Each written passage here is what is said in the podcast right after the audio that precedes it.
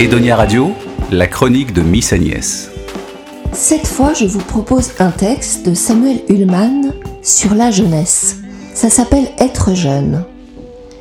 La jeunesse n'est pas une période de la vie. Elle est un état d'esprit, un effet de la volonté, une qualité de l'imagination, une intensité émotive, une victoire du courage sur la timidité, du goût de l'aventure sur l'amour du confort. On ne devient pas vieux pour avoir vécu un certain nombre d'années. On devient vieux parce qu'on a déserté son idéal. Les années rident la peau, renoncer à son idéal ride l'âme. Les préoccupations, les doutes, les craintes et les désespoirs sont les ennemis qui lentement nous font pencher vers la terre et devenir poussière avant la mort. Jeune est celui qui s'étonne et s'émerveille. Il demande comme l'enfant insatiable et après.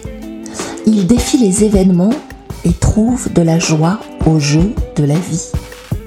Vous êtes aussi jeune que votre foi, aussi vieux que votre doute, aussi jeune que votre confiance en vous-même, aussi jeune que votre espoir, aussi vieux que votre abattement.